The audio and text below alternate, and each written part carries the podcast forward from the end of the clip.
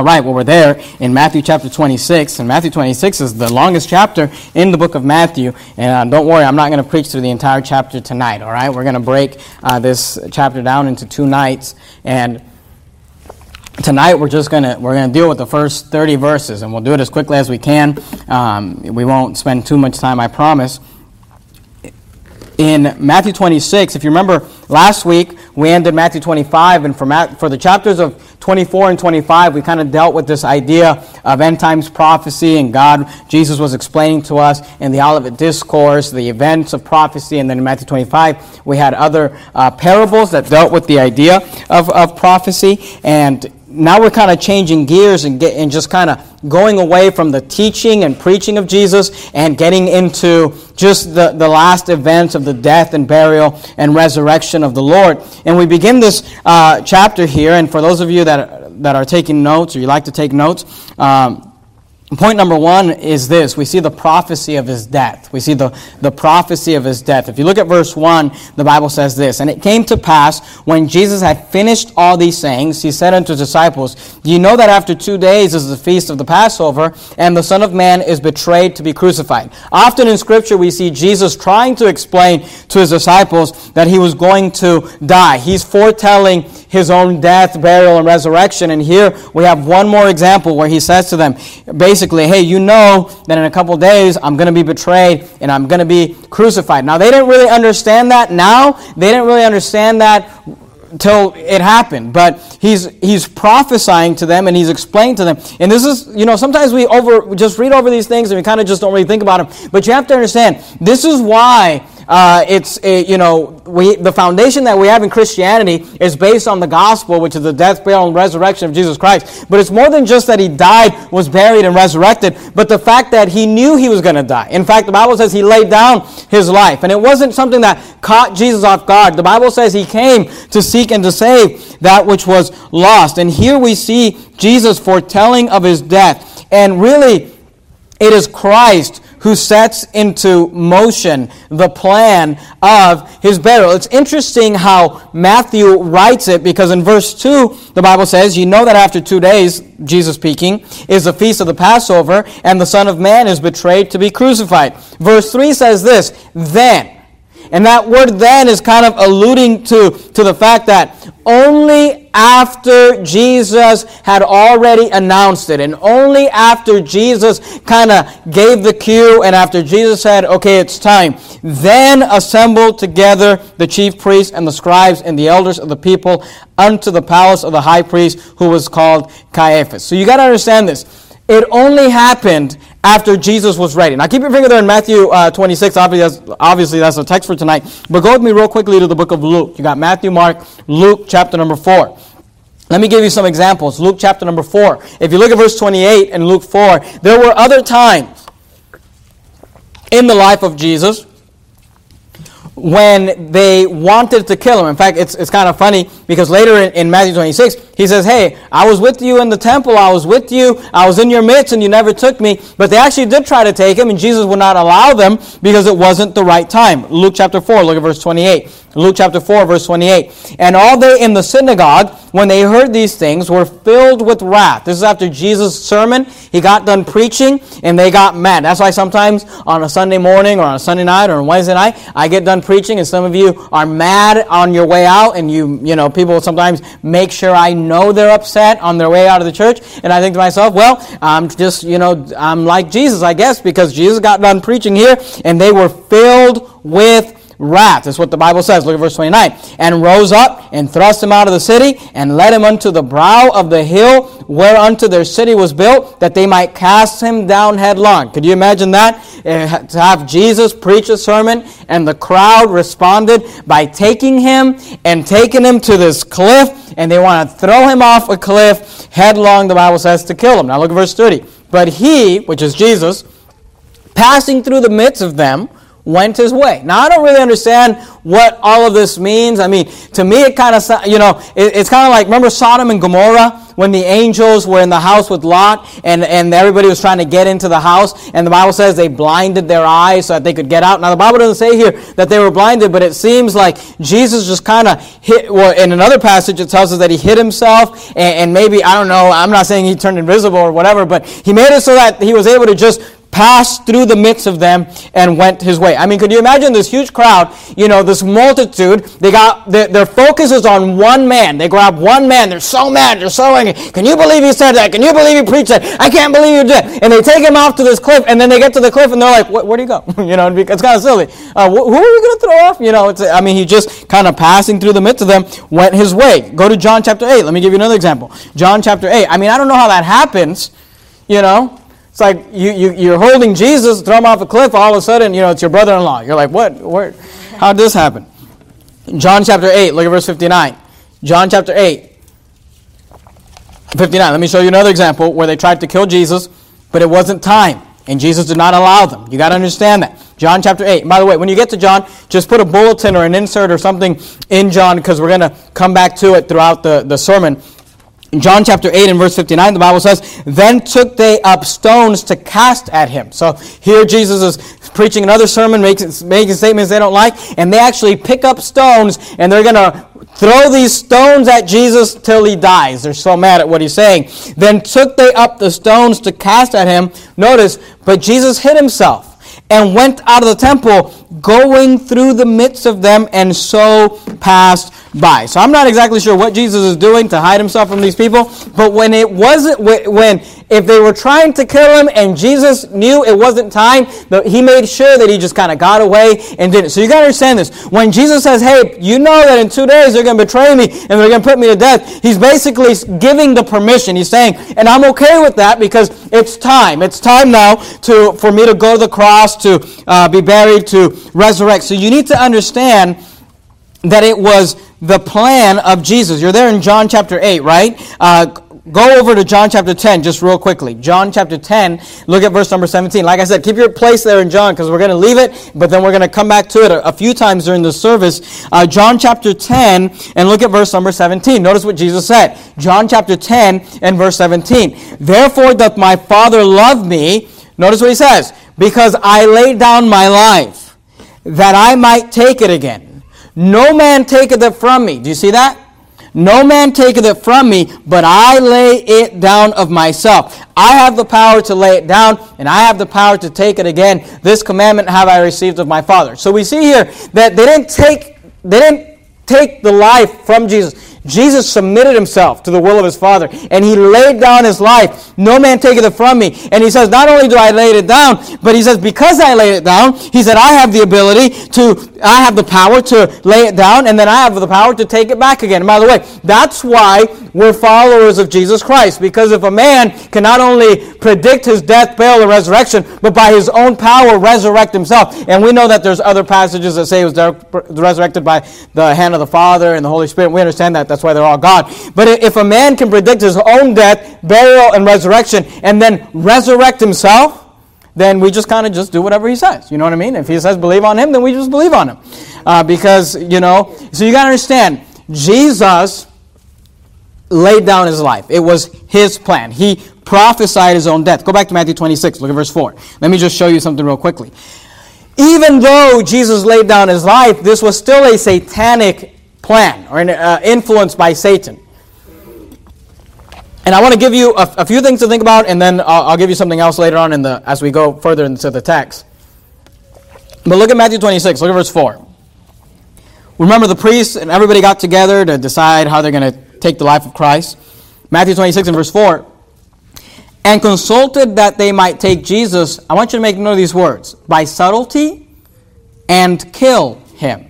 I want you to notice that th- this was a satanic plan, and, and later, uh, you know, in, in, later on, I'll show you even further, uh, you know, explicitly spelled out in Scripture that this was Satan was behind all of this. But here we get a hint of Satan's plan because the Bible says that they took him by subtlety.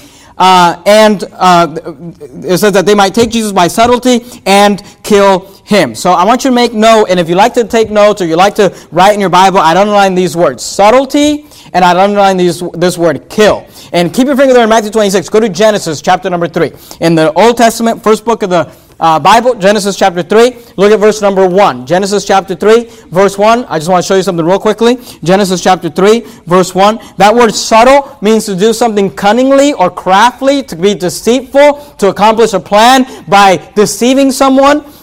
In Genesis chapter 3 and verse 1, the Bible says this Genesis 3 1. Remember the story of the Garden of Eden, Adam and Eve? Uh, remember when Eve was deceived by the serpent? Genesis 3 1. The Bible says, Now the serpent, now we know that the serpent is Satan, right? In Revelation, we're told he's the serpent, he's the dragon, he's Satan, the devil. The Bible says, Now the serpent, which is Satan, notice what it says, was more subtle than any beast of the field. Do you see that?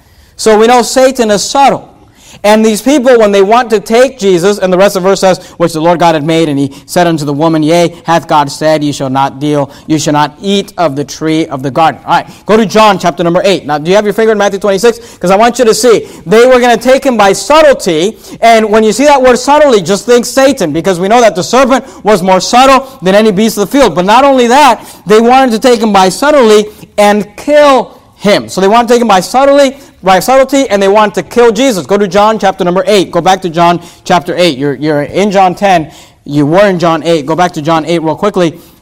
Look at verse 44. Notice what Jesus said about Satan, about the devil. John chapter 8 and verse 44. John 8 44. The Bible says, Ye are of your father the devil, and the lust of your father ye will do. Now notice what Jesus says about Satan. He was a murderer. Do you see that?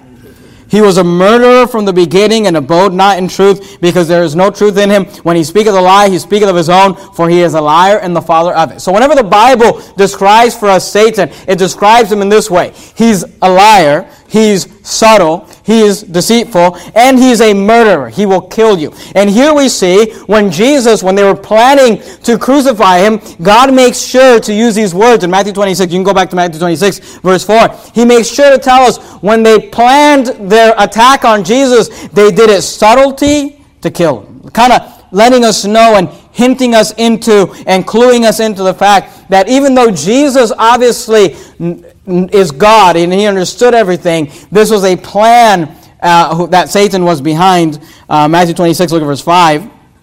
And they said, Not on the feast day, lest there be an uproar among the people. So Point number one in Matthew 26, we see the prophecy of his death. Again, for those of you that are taking notes, that would be verses 1 through 5. We see this idea of Jesus prophesying his death. If you look at verse 6, we get into point number 2. Point number 2 is this we not only see the prophecy of his death in verses 1 through 5, but we also see the preparation of his death. Notice verse 6. Now, when Jesus was in Bethany, in the house of Simon the leper, there came unto him a woman having an, an alabaster box of very precious ointment, and poured it on his head as he sat at meat. So here we have a woman coming to Christ. Now keep in mind, this is shortly before he's betrayed and he'll be put to death. And she comes to Jesus and she has this alabaster box of, the Bible says, very precious ointment. Now let me give you a cross reference. Go with me to Mark chapter 14. Mark chapter 14 is a parallel passage to Matthew 26. Mark chapter 14, and let me sh- give you just, Mark gives us a little bit more insight into what's going on here. Mark chapter 14, if you look at verse number 3, Mark chapter 14 and verse 3, the Bible says this. Mark chapter 14 and verse 3. Matthew, Mark, Luke, John. Mark 14, 3. And being in Bethany, in the house of Simon the leper, as he sat at meat, there came a woman having an alabaster box of ointment and spikenard, very precious. Notice, and she brake the box and poured it on his head. Now, the idea is this that we get from this passage is that that that very precious ointment. And in other passages, we're told it, it's a huge amount. And that very precious ointment that she brings to Jesus, that pictures the, the, the believer. That pictures you and I. And the idea is that just like she brought this very precious ointment, this alabaster box, and she brought it to Christ and she poured it on his head, and literally something that was extremely expensive, she wasted it on Jesus. The idea is that you and I, as believers, ought to be willing to sacrifice and give ourselves willingly to Jesus Christ. And notice, if you look at Mark 14 3, it says she break the box. See, to offer yourself to Christ, you must come broken and empty of yourself. To come to Jesus, you must be willing to say, you know what, I, will empty myself, I'll be broken, I'll humble myself, and I'll waste myself on Christ. I want you to notice, go back, go back to Matthew 26. Notice the response, because here's what you got to understand. Sometimes people get, they, you know, somebody preaches something, you read the Bible, you start getting on fire for God, you start realizing, man, I need to do more with my life, I need to give of my life, I need to sacrifice, like we talked last week about the parable of the talents, I need to leverage the resources that God has given me to be able to use it for Christ and for the kingdom of God. And you begin to start doing weird things like showing up for church on a Wednesday night. And your family says, You're going to go to church again? Weren't you just there on Sunday? And you went back on Sunday night, I saw you. You know, you start doing odd things like giving up a, a, a Saturday or, or a weeknight or something to go out, knock on doors, and invite people to church and preach the gospel. You start doing weird things like giving 10% of your income to a church. Why would you do that? And you start doing all these things because you realize that my life is like this, uh, this alabaster box, and I just want to break it and sacrifice it to Jesus and pour myself on. But please understand, when you do that, when you decide to just come to God. I'm not talking about salvation, but I'm talking about present yourself, break yourself, empty yourself for the glory of God. Here's the response that you'll get Matthew 26, look at verse 8. But when the disciples saw it, now, now let me ask you a question. Disciples, good guys or bad guys? Those are good guys. Now, there was one bad guy in there, and we'll talk about him in a second. But generally, good guys. But when his disciples saw it, notice they had indignation, saying, To what purpose is this waste? They said, Why would you waste that ointment? Why would you pour it on Jesus? For the ointment might have been sold for much and given to the poor. Now, I want you to understand something. And let me just give you an example. Uh, go, go, to 1 Timothy. 1 Timothy, just real quickly towards the end of the New Testament, you got 1st, uh, 2nd Thessalonians, 1st, 2nd Timothy, Titus. You find those T books. 1 Timothy chapter 5. Let me just give you one example real quickly. First Timothy, you start giving yourself to God. You start giving of your life to God. You start giving, you know, you start realizing, oh, this is what God wants me to do, and I want to follow God's will in my life, and I, I'm going to do this, and I'm going to do that. And there are people in your life, good people, friends, family, other Christians, other so called disciples of Jesus, may look at you and say, that's such a waste. Why would you do that? That's such a waste. You shouldn't do that. You can use that in other resources, you can do that in other areas. You know, and, and uh, here's, here's just one example. 1 Timothy chapter 5. Look at verse 14. 1 Timothy 5.14, the Bible says this. 1 Timothy 5.14, the Bible says, I will therefore. And this is the Apostle Paul speaking, but we understand he's speaking under the inspiration of the Holy Ghost. And he says, here's, here's my will, but he's speaking for God. He says, here's God's will for uh, the individuals he's talking about. He says, I will therefore that the younger women marry, bear children, guide the house, give none occasion to the adversary to speak reproachfully. So here's what Paul says. What is God's will for the life of a young woman? What does God want a young woman to do? If, if God was in charge of the lives of young women, what would they do? Well, here's what they would do according to 1 Timothy 5.14. They would marry, bear children, guide the house.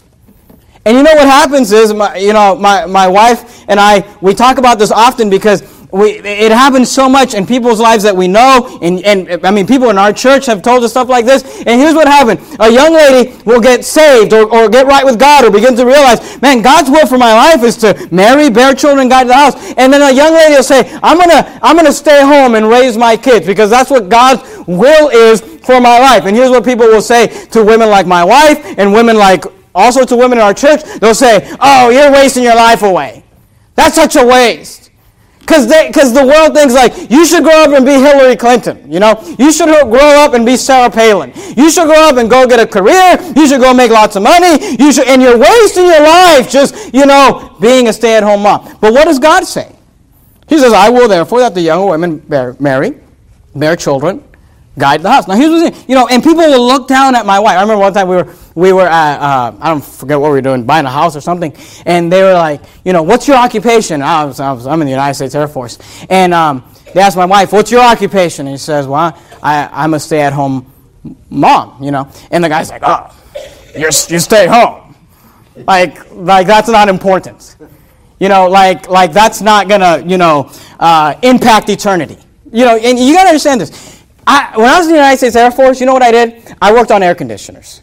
I, I went out, I went to, you know, Qatar, 115 degrees, and I worked on an air conditioner for four months, and I would fix it, and they would send it out, and then bring me another one that was broken, I'd fix it, and they'd send it out, they'd bring me another one that was broken, I'd fix it, and we'd send it out, and they'd bring me another one that was broken. You say, what impact did you do when you're in the military? I don't know. I kept an officer comfortable so that he could sleep comfortably while the rest of us were at 115 degrees. But you know what my wife did during that time?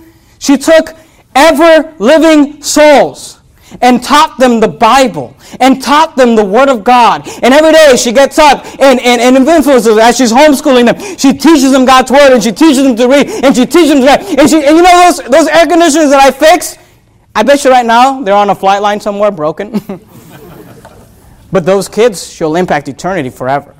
But see, here's what the world will say. Oh, you should go become, you should go get a career, and you should go, you could be the first woman president. Why would you want to be the first woman president when you could impact the life of a child? But here's what the world will say. The moment you give up your life, well, don't you know you could make more money not being a pastor? Trust me, I know I could make more money not being a pastor.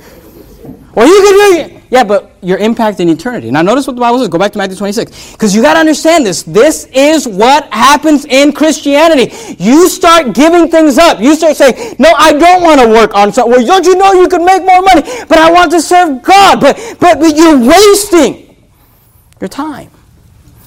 And you just got to understand.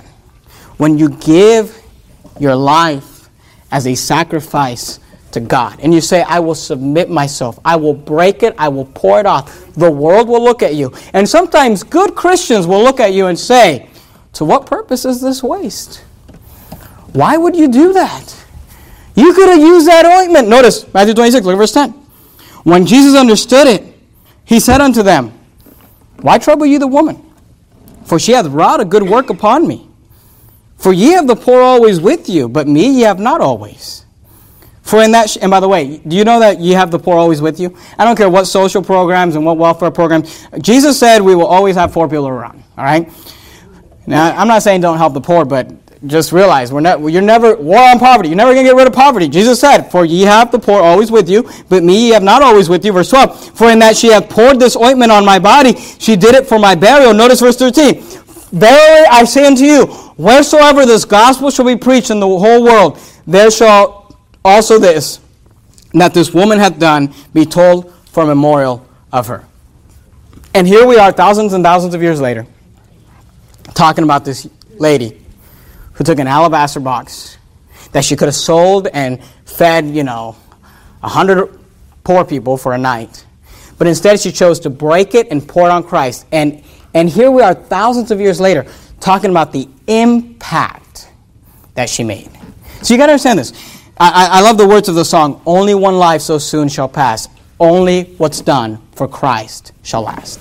And you can go ahead and build businesses and you can make money and I can invest in this and I can invest in that. But let me tell you something. What you do for Jesus Christ, the world will say, What a waste. Do you know what you could do with that 10% of your income? What a waste. Do you know what you could do with your Saturdays you give up? What a waste. Do you know what you could do if you got a better career? Do you know what you could do? And the, the world and, and good people, good Christians will say, to what purpose is this waste?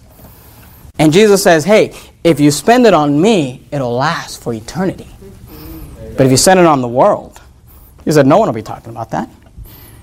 And he said, but this woman, wheresoever this gospel shall be preached in the whole world, there shall also this that this woman hath done be told for a memorial of her. So the question is this where do you want to invest your time? Your precious ointment, your alabaster box that God has given you. Go to John chapter 12. Look at verse 4. John chapter 12 and verse 4. John 12, 4. And by the way, I want, you know, we have, I don't know, five, six, seven homeschool moms and ladies that stay home. I want to encourage you, ladies, don't let anybody make you feel like you're some sort of a second class citizen. You're doing the greatest, eh, the, the greatest thing you could do with your life is what you're doing investing into those children, giving your life for those children and no job and no you know and these people these we have this feminist movement out there that says cut your hair go look like a man go be like a man. Nuts to that. Give yourself to what god has called you to do. John chapter 12 look at verse 4 john chapter 12 verse 4 john 12 4 You try homeschooling four kids and see if you're not, you know, oh, you don't work? Are you joking? It'd be easier to go answer the phone somewhere than to raise four kids 24 hours a day. Ask these ladies, when, when you get you get paid overtime? When's your time off? When's your day off? When's your vacation? When do you get your two weeks? John chapter 12, look at verse 4. Now, now look at what's actually behind this whole little argument. John chapter 12, verse 4. Here we find again another parallel passage. Then saith one of his disciples, Judas Iscariot, remember that guy? Simon's son, which should betray him. Now Judas was the devil. Remember, he wasn't, he wasn't a believer, verse 5. Why was not this ointment sold for 300 pence? Now, if you remember a few weeks back in Matthew, in the book of Matthew, we learned about men. Remember the laborers? They worked for a penny a day. They worked 12 hours for one penny. So we know one penny is one day's wages for an unskilled laborer. Uh, you know, what does an unskilled laborer make in one day? 80 bucks, 100 bucks. You get a guy to go work for you 12 hours. You know, you pay him 100 bucks for that day. Here we have 300 pence. So this is a lot of money. It's a lot. This is an expensive ointment that's being, you know, this could have fed a lot of people. Now notice what Judas said. Why was not this ointment sold for 300 pence and given to the poor? Now look at verse 6. This he said, not that he cared for the poor, but because he was a thief and had the bag and bear what was put therein. See, he didn't really care about selling it for the poor. He wanted to sell it for the poor, you know, quote unquote, for the poor, so that the money could go into the bag that he was in charge of, and he could get his cut out of it because he's just, you know, covetous and greedy. Look at verse 7. Then said Jesus, Let her alone. Against the day of my burying she hath kept this. For the poor always ye have with you, but me ye have not always. Now here's what you got to understand, okay? Jesus knew that Judas was the devil. Jesus knew, he said in different passages, he says, I know that who doesn't believe on me. I know that one of you is going to betray me. and this whole time, Jesus is showing grace to Judas. Jesus is showing mercy to Judas. Jesus is allowing, excuse me, chance after chance to Judas. And have you noticed this in the Bible? Have you noticed that in the Bible, Jesus is constantly rebuking Peter? Have you noticed that? I mean, Peter's always putting his foot in his mouth. Peter's always saying the wrong thing, doing the wrong thing, and Jesus telling Peter, Peter, you need to, you know, what's wrong with you, Peter? Why would you say that, Peter? That's not what I want, Peter. And we'll see Jesus, you know, rebuking other disciples for things that they did. But this is the only time in Scripture that we see Jesus specifically looking at Judas and just saying, No, Judas, you're wrong. Because Judas is the one. All the disciples, he kind of got all the disciples riled up, but he was the one that said, hey, I, you know, we should have spent this money different way. And here Jesus comes and says, Judas, you know what? You're, you're wrong about that. You know, what she did was right. Let her alone. Let her alone. Against the day of my bearing she hath kept this. For the poor you have always with you, but me you have not always. Now notice how, how Judas responds. Go back, go back to Matthew 26. So you understand all these the, the Gospels are written uh, you know, in a way where we kind of have to compare them to get all the different details. So here's what happens Judas gets rebuked by Jesus. And in a very nice way. I mean, he doesn't say, Judas, you devil, you betray, you're going to betray me. He says, hey, look, leave her alone. She did the right thing. But Judas is the one who's heading this thing up. Now, notice Matthew 26. Look at verse 14. Matthew 26, verse 14. Then. Do you see that word then? Now, the context of that word then is, is after. After what? after Judas riled up all the disciples about this woman spending this money on Jesus, after Jesus rebuked Judas and said, Hey, Judas, no, you're wrong. Let her alone. She's fine. I'm glad she did it. For my burial, she did it. Then, Matthew 26, 14, one of the twelve called Judas Iscariot went unto the chief priests. You see that? And said unto them, What will you give me? And I will deliver him unto you. And they covenanted with him for 30 pieces of silver, and from that time he sought opportunity to betray him. You know what I've learned as a pastor, and I've only pastored for four years, not very long, but you know what I've learned in four years of pastoring? People love it. There's something about our pride and our flesh that loves it. When pastors preaching hard and coming down and saying, Thus saith the Lord God, and you know there's someone in church that that applies to, our flesh just loves that. Get them. They need that. Right? You may not say that. Some of you say it. You shouldn't. You shouldn't. Yeah, Pastor. You know. You listening? we love that. But you know when we don't love it? When it's coming right down to us. And here's what I've noticed. Here's what I've noticed. There are some of us that are Peters. There are some of us that are Matthews. There are some of us that we're going to make mistakes, we're going to mess up, and you get rebuked, and it kind of hurts you. You man, I messed up. Man, I can't believe I said that. I can't believe I did that. But we kind of just keep going. But whenever, you know, I, whenever there's an individual, and, and, I know that something's preached, and I don't try to do this on purpose. I mean, we're preaching Matthew 26. I don't know if you noticed, but we've been preaching verse by verse, chapter by chapter through Matthew for like the last year, okay? So it's not like I'm planning these things out. But I've noticed if there's something in the scripture that kind of hits someone, if that individual just gets, I can't, I'm not coming back. I, I think to myself, I wonder if they were saved. They might have been a Judas, because here's the thing. The whole time Peter's getting rebuked, rebuked, rebuked, rebuked, rebuked, Judas is just kind of like, and the first time that Jesus says, hey, no, Judas, you're wrong. Leave her alone. She's okay. What does he do? Then, the Bible says, he went out and he went to the chief priest. What will you give me? I will deliver. He's pouting. He's mad. Don't correct me. Don't tell me that I'm wrong. And said unto them, What will you give me? And I will deliver him unto you. And they covenanted him with 30 pieces of silver. And from that time, he sought opportunity to betray him. So honestly, when you get offended, when, when we step on your toes, you got to check your spirit and realize, why, why am I so mad? I mean, is it not the Word of God? Does the Word of God not have the right to correct us? Is that not why we're here? Is that not why we're studying God's Word? Not just for information, but transformation, to become better, to realize, man, I was wrong about that. I was thinking wrongly about that. I need my mind renewed. Wherewithal shall a young man cleanse his way? By taking heed to the Word of God. Is that not why we're here? So when the Bible corrects you and you're mad, you say, I'm not. You got to check your spirit. Why do you feel that way, Judas? You say, Are you saying I'm a Judas? Uh, all I'm saying is this Jesus had one devil in 12. So I figure my odds, there's one or two devils here. I said number one, we see the prophecy of his death, verses 1 through 5, for those of you taking notes. I said number two, we see the preparation of his death. That would be verses 6 through 16, for those of you taking notes. Number three, let me just quickly, I got 10 minutes. Number three, we see the picture of his death. The picture of his death. Look at verse 17. Now, the first day of the feast of unleavened bread, the disciples came to Jesus, saying unto him, Now, I want to I wanna show you something. I want you to cue in on something about the picture of Christ's death. Look down at verse number 17, the last phrase of verse 17. They asked him a question, the disciples did. They asked this question Where wilt thou that we prepare for thee to eat the, and let's just read the last word of that verse together, all of us Passover. Do you see that? Where wilt thou that we prepare to eat the, let's read it together, Passover. Okay, so here's a question.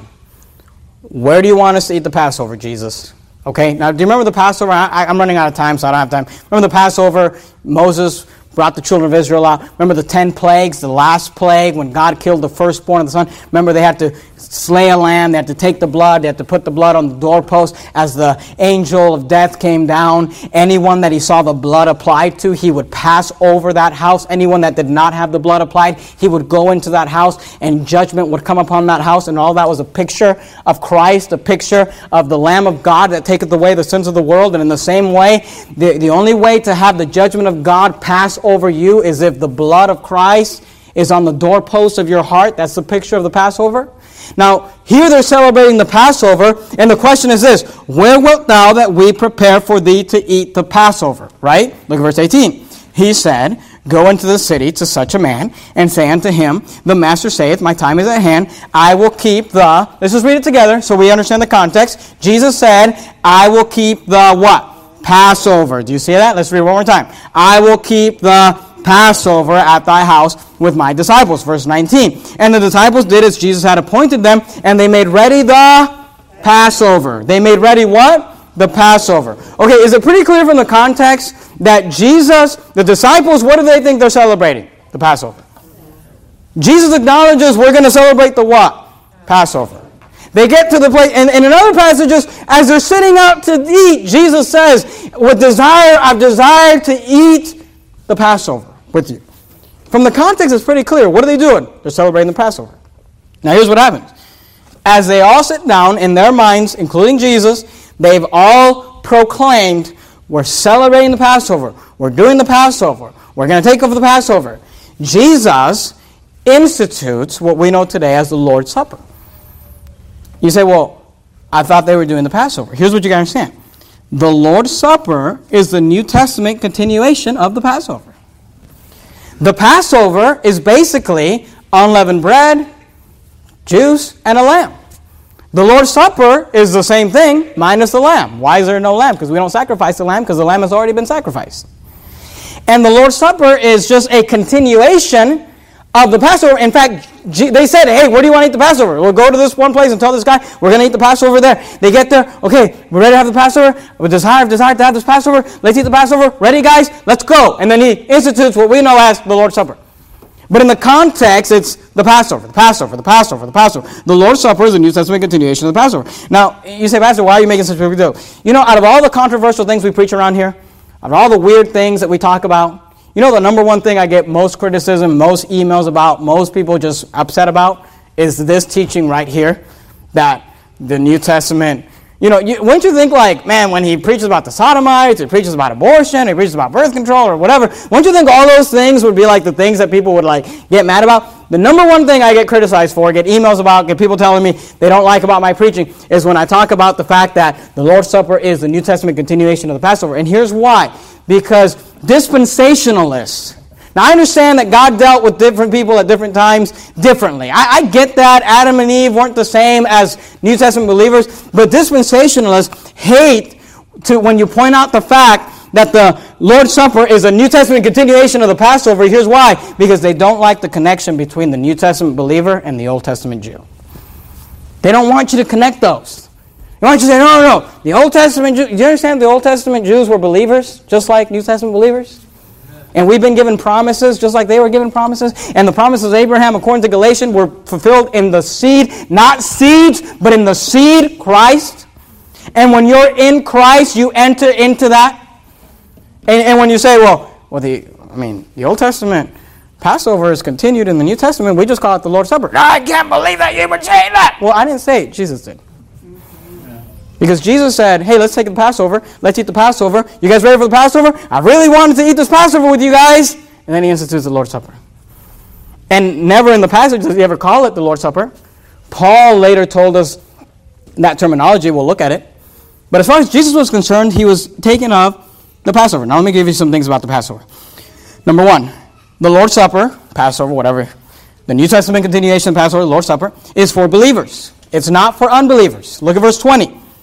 And when the even was come, he sat down with the twelve. And as they did eat, he said, Verily I say unto you that one of you shall betray me. And they were exceeding sorrowful, and began every one of them to say unto him, Lord, is it I? And he answered and said, He that dippeth his hand with me in the dish, the same shall betray me. The Son of Man goeth as it is written of him, but woe unto that man by whom the Son of Man is betrayed. It had been good for that man if he had not been born. Judas said, uh, and then Judas, which betrayed them, answered and said, Master, is it I? He said unto him, Thou, shall, thou hast said. Now, just real, real quickly, go to John chapter 13, just to get the context. I, I got four minutes. I got to finish this fast. So let me just show you the verses. We'll be done. John chapter 13.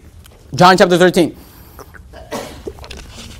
Just so you can get the entire context of, of, of what's going on here. John chapter 13. Remember I told you to keep your place in John? John 13. Look at verse 26. John 13, 26. John 13, 26. Jesus answered, he it is. Remember, they're asking, Who's going to betray you? Who's going to betray you? Who's going to betray you? Jesus answered, He it is to whom I shall give a sop when I have dipped it. And when he had dipped the sop, he gave it to Judas Iscariot, the son of Simon. And after the sop, remember I told you this was a satanic influence thing? Notice, and after the sop, verse 27, Satan entered into him. Okay? Judas was not saved. He was possessed by Satan himself, son of perdition. Only two people in the Bible ever referred to as son of perdition, and they were also both possessed by Satan Judas Iscariot, and then the future coming Antichrist. And after the sop, Satan entered into him. Remember, this was all satanic plan. Then Jesus said unto him, That thou doest do quickly. Now no man at the table knew for what intent he spake this unto him. For some of them thought, because Judas had the bag, remember that? That Jesus had said unto him, Buy those things which ye have need of against the feast, or that he should give something to the poor. Verse 30, he, Judas Iscariot, then having received the sop, notice, went immediately out, and it was night. Now notice, if you continue reading the context, and, and John is interesting because the events that happen over two or three periods before the death of Christ, you know, are, are go over multiple, multiple chapters in the book of John. It gives us the most detail of those few uh, hours there. But if you continue, they had, the, they had the Lord's Supper after. So notice, Jesus knew the one guy that wasn't saved, and Jesus sent him out before they partook of the Lord's Supper. Do you understand that? The Lord's Supper is only for believers. And when we take the Lord's Supper, we try to make it special and nice, and we'll, we'll announce it and all those things. But let me tell you something when we take the Lord's Supper, that's not the time to just start inviting a bunch of people, and you know, it, it's not, you know, it's not Easter Sunday. You know what I mean? We're not pushing a big day. It's not anniversary Sunday, and we're trying to break 100 or 150 or whatever. It's not the time to start inviting a bunch of unbelievers, because the Lord's Supper is for believers. And in fact, Jesus, the one guy he knew wasn't saved, he said, "Hey, here's the sop. Go do what you got to do, but get out of here because we're about to take the Lord's Supper. It's only for believers, and you're not saved." And Judas went off his way. Now, go back to Matthew 26. Look at verse 26. Just real quickly, this should be review for some of you, uh, most of you. Matthew 26, look at verse uh, 26. And as they were eating, Jesus took bread and blessed it and brake it and gave it to the disciples and said, Take, eat, this is my body. Okay, now keep your finger there in Matthew 26. Just real quickly, go to 1 Corinthians chapter 11. 1 Corinthians 11 is the Lord's Supper passage. This is where we learn about communion learn about the Lord's Supper. 1 Corinthians chapter number 11, look at verse 23. 1 Corinthians 11, 23. Here's what Jesus said in Matthew 26, 26. And as they were eating, Jesus took bread and blessed it and brake it and gave it to the disciples and said, Take, eat, this is my body. 1 Corinthians 11, 23. 1 Corinthians 11, 23. 1 Corinthians 11, 23 says, for I received of the Lord that which also I delivered unto you, that the Lord Jesus, the same night in which he was betrayed, took bread.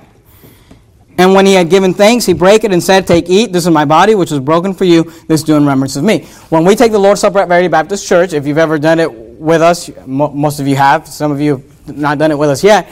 When we take the Lord's Supper, you know what we do is we actually take bread and we actually rip it apart and break it. I grew up in church where every time you took the Lord's Supper, they gave you this tiny little perfectly cut, you know, like like a tic tac or something, but it was like a piece of bread, you know.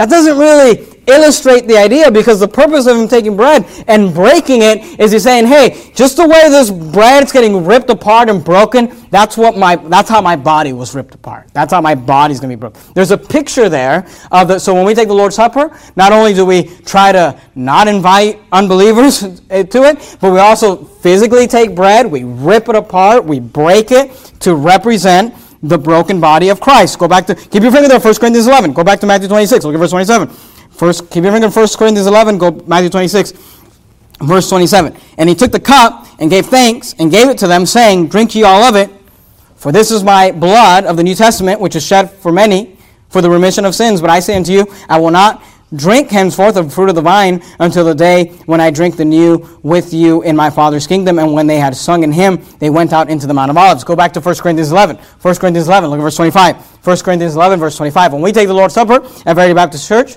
here's what we do. 1 Corinthians chapter 11, verse 25. After the same manner also, he took the cup. And when he had supped, saying, This, is, this cup is the New Testament my blood this do ye as often as you drink it in remembrance of me. When we take the Lord's Supper, we physically have a jug of grape juice up here. Okay, we're not Catholics, not alcohol, it's just juice, all right? And we take that and we pour it into cups and we pass it amongst each other. Why? Because the pouring of the blood represents the shed blood of Jesus Christ. That's the picture. Are you there in 1 Corinthians 11? Look at verse 23. What's the purpose of all this? Why do we do all this? You say, Pastor, I was taught that when you eat the bread, it turns into the flesh of Christ in your mouth as you're chewing it up. Okay, that's called um, cannibalism, all right? That's weird, okay? That's not what the Bible says. 1 Corinthians 11, look at verse 23. 1 Corinthians 11, verse 23. For I have received of the Lord that which also I delivered unto you, that the Lord Jesus took bread, and when he had given thanks, he brake it and take it and, and said, Take, eat, this is my body which is broken for you. Make note of this phrase. Underline it if you like to underline your Bible. This do in remembrance of me. Do you see that? Look at verse 25. After the same manner also he took the cup, and when he had supped, saying, This cup is the New Testament in my blood. This do ye as oft as you drink it. Notice, in remembrance of me. Look at verse 26. For as often as ye eat this bread and drink this cup, ye do show the Lord's death till he come. You see that? You show the Lord. The purpose of the Lord's Supper is to picture, is to represent, is to help us remember what happened to Christ. What happened to Christ? His body was broken, his blood was shed for our sins and for your sins.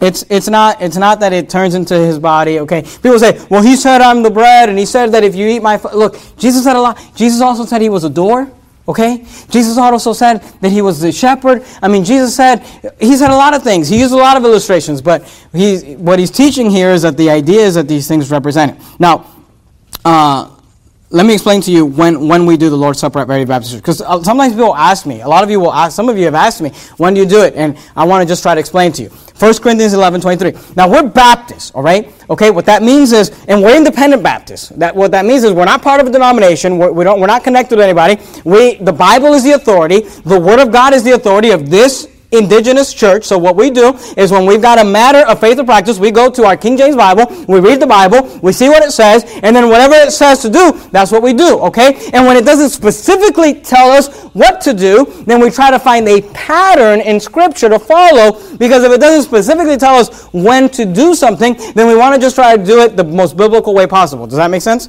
So there are some churches that will take the Lord's Supper once a month. There are some churches that take it once a week. There are some churches that take it once a quarter. There are some churches that take it, you know, on New Year's or some or whatever. The first year of the the first Sunday of the year or the last Sunday of the year. Okay, now I, and, please understand this. I don't have a problem with any of that. People want, you know, the beauty of being an independent Baptist church is that we're independent. So the independent Baptist church down the street can do whatever they want because their authority is not Verity Baptist Church. Their authority is the Word of God. All right, and they will stand before God for what they did. I'm, all I'm doing is explaining to you why we do it the way we do it. Here's why. 1 Corinthians 11 23. For I have received of the Lord that which also I delivered unto you. Notice what Paul said. I'm uh, what I received from the Lord is what I'm going to give you. Okay? He said, here's, uh, he, he's saying, here's what Jesus did. So I'm just going to tell you what he did. And what he did, that's what I'm going to deliver unto you. That the Lord Jesus, the same night in which he was betrayed, took bread. Okay, so let me ask you a question. When did Jesus partake of the Lord's Supper? Well, the first Sunday of every month, that's just when Jesus did it, you know. He always took the Lord's Supper on the first Sunday. Once every three months, that's when Jesus took the Lord's Supper. On the last Sunday of the year, Jesus always took the Lord's Supper. On when did he do it? He did it the same night in which he was betrayed. Now we know that he died on Passover. So he did it the night before because obviously he was the lamb that would be crucified. But what did Jesus call it? Passover. How often did Jesus do it? Once a year. Do you understand what I'm saying? So at Verity Baptist, I'm not telling you it's wrong for other churches to do it. I don't really care what other churches do. I'm all for other churches doing whatever they think is right to do. I'm just explaining to you, we do it at Verity Baptist Church the week of Easter. Why? Because on Easter Sunday, we celebrate the resurrection of Jesus Christ, which means that three days and three nights before that, he would have died. And since we're taking that week to remember his death, then we go ahead and take the Lord's Supper the Wednesday night of that, of that time to remember the sacrifice that Jesus did. And we do it once a year because Jesus did it once a year. Jesus didn't do it every week.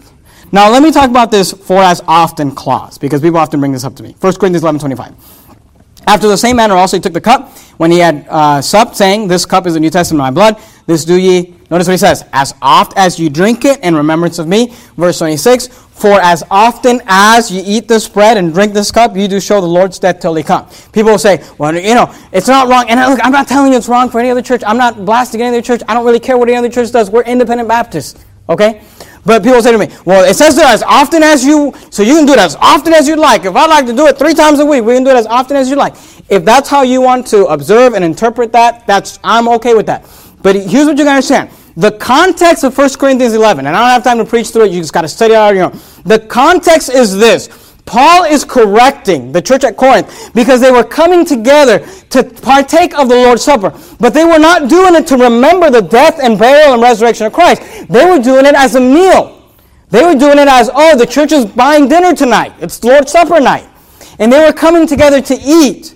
And Paul was correcting that and saying, hey, don't come to the Lord's Supper just to eat. Don't come just because you're hungry. This isn't what it's about. It's about the death. It's about the, the, the, the, the, broken body. It's about the, the shed blood. We do it in remembrance. And here's what Paul is saying.